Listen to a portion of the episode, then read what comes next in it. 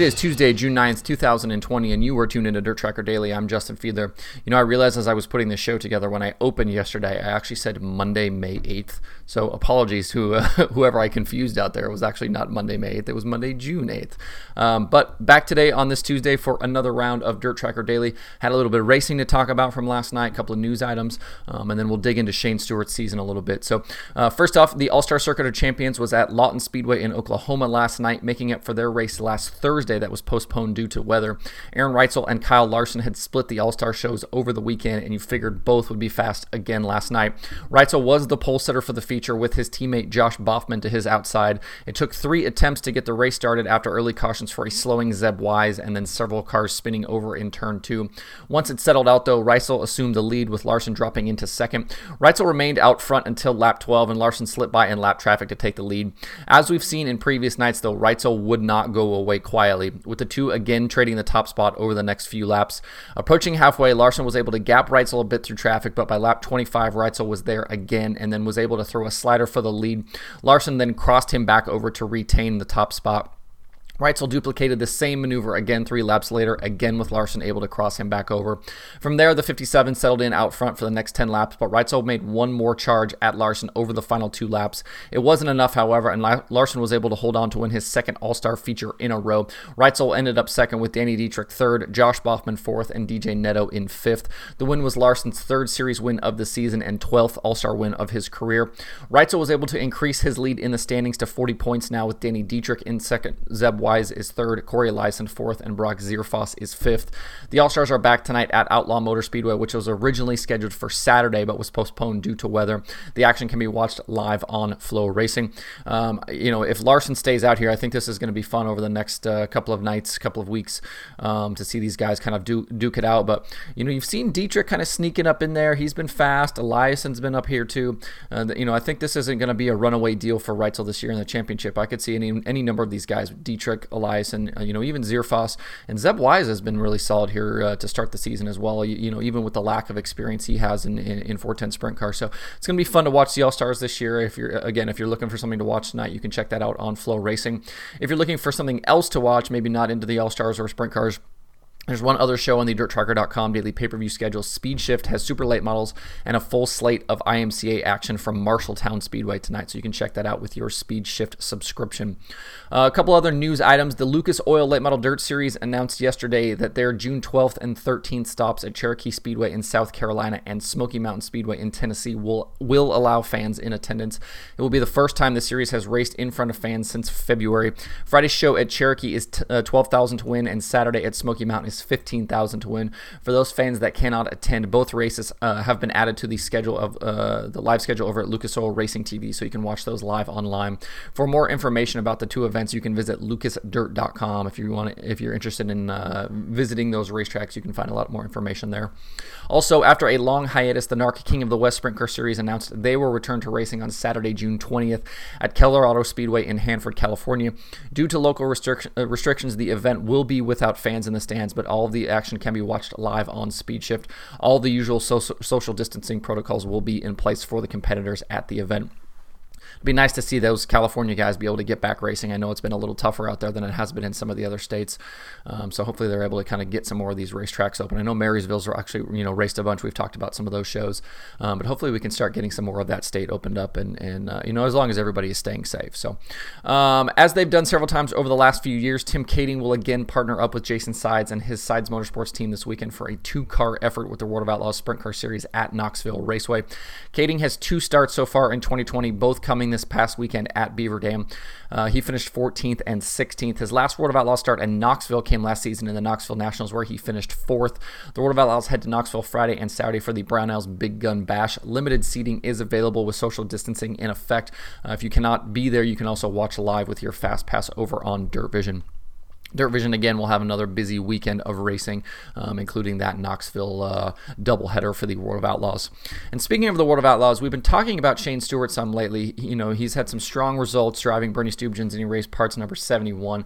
Um, I, I, wanted to kind of dig into his numbers a little bit over the last couple of years. You know, 2018 was in the was in the, uh, the was it Larson Marks then or Kyle Larson racing the two car, and then 2019, uh, you know, moved to CJB and then was out, uh, uh, you know, announced fairly early in the season. You know, in September that he would not return to that car in 2020. And, you know, I was kind of left wondering if maybe his sprint car career wasn't coming to an end you know, goes down to down to Australia, does well down there, and, and now has an opportunity here to run some World of Outlaws races to start the season. So, you know, the, the future of him and Bernie is a little unclear at this point. Uh, we know they're going to run Knoxville this weekend, but Bernie, you know, obviously has to run Indy race parts, which is you know a business that he he relies on. So, you know, whether or not they'll be able to continue this World of Outlaws run, I think will just depend on scheduling and, and what Bernie can get done. But there's no doubt that they've been fast here to start the season. You know, and, and Stewart's saga the last couple of years has been fairly well documented, you know, the moves between the teams and, and all of the things he's kind of been through. Um, but he's definitely been resurgent this year. He's fourth right now in the series standings behind Brad Sweet, Donny Schatz, and Logan Schuchart. Stewart started out this season. Um, at Volusia with Sides Motorsports uh, he then jumped in the 71 starting at Knoxville. He had a couple of strong results down at Volusia with the sides car. And then that first race at Knoxville, they finished 16th. But since they finished 16th at Knoxville, they've reeled off a string of six top six finishes um, in a row. This is actually going back through the 2018 season. This is by far his longest string of top six finishes. The previous longest I could find was four races back in the 2018 season that he went, uh, you know, finishing in the top six, uh, you know, that many times. So, you know, definitely on, on a good run of, of races right now and, and something we haven't seen a lot from Shane Stewart here in the last couple of years. But I wanted to kind of dig into his numbers a little bit more. Um, his average finish this season so far is two and a half positions better than it was in 2019. He's also improved his average start by nearly five positions. So obviously a lot easier to uh, to finish well when you're starting well. Um, and then you know with the World of Outlaws format, it's no secret that qualifying is important. And Stewart has made big gains this season there as well. Last year his average qualifying position was a tick over 11th.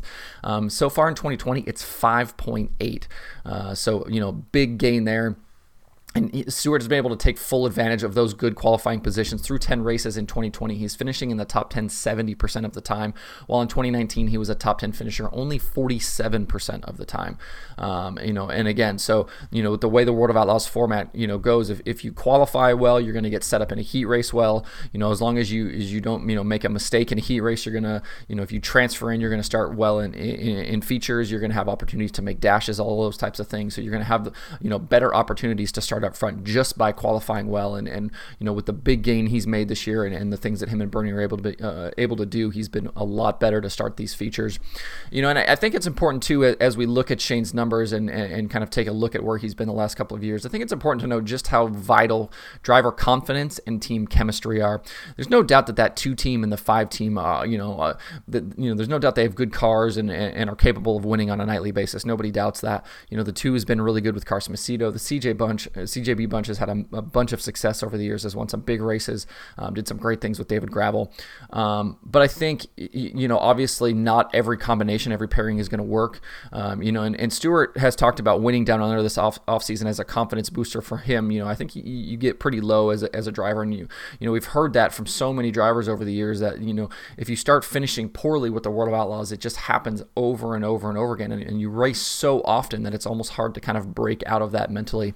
Um, Um, so you know, Shane getting opportunity to go to Australia and win some races, you know, he says was big for him and him and Bernie are just clicking right now. They've just they've been able to you know jump in and be fast right away, um, and and there's no reason to think that that wouldn't continue. Uh, you know, especially this weekend in Knoxville, and especially with the two of them having already raced at Knoxville here not that long ago.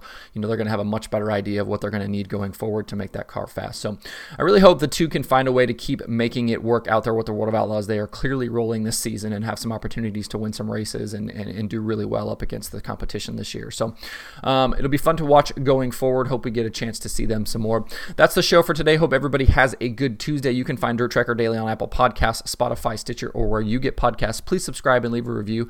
You can also watch the show daily on YouTube and Facebook. You can email the show at info at dirttracker.com, and you can follow along at facebook.com slash dirttracker, twitter.com slash dirttracker, and the website itself, dirttracker.com. You can follow me personally on Twitter at Justin underscore Fiedler. Don't forget to sign up for the Dirt Tracker weekly newsletter on the site. Uh, thanks everybody for tuning in. We will see you tomorrow for more Dirt Tracker Daily.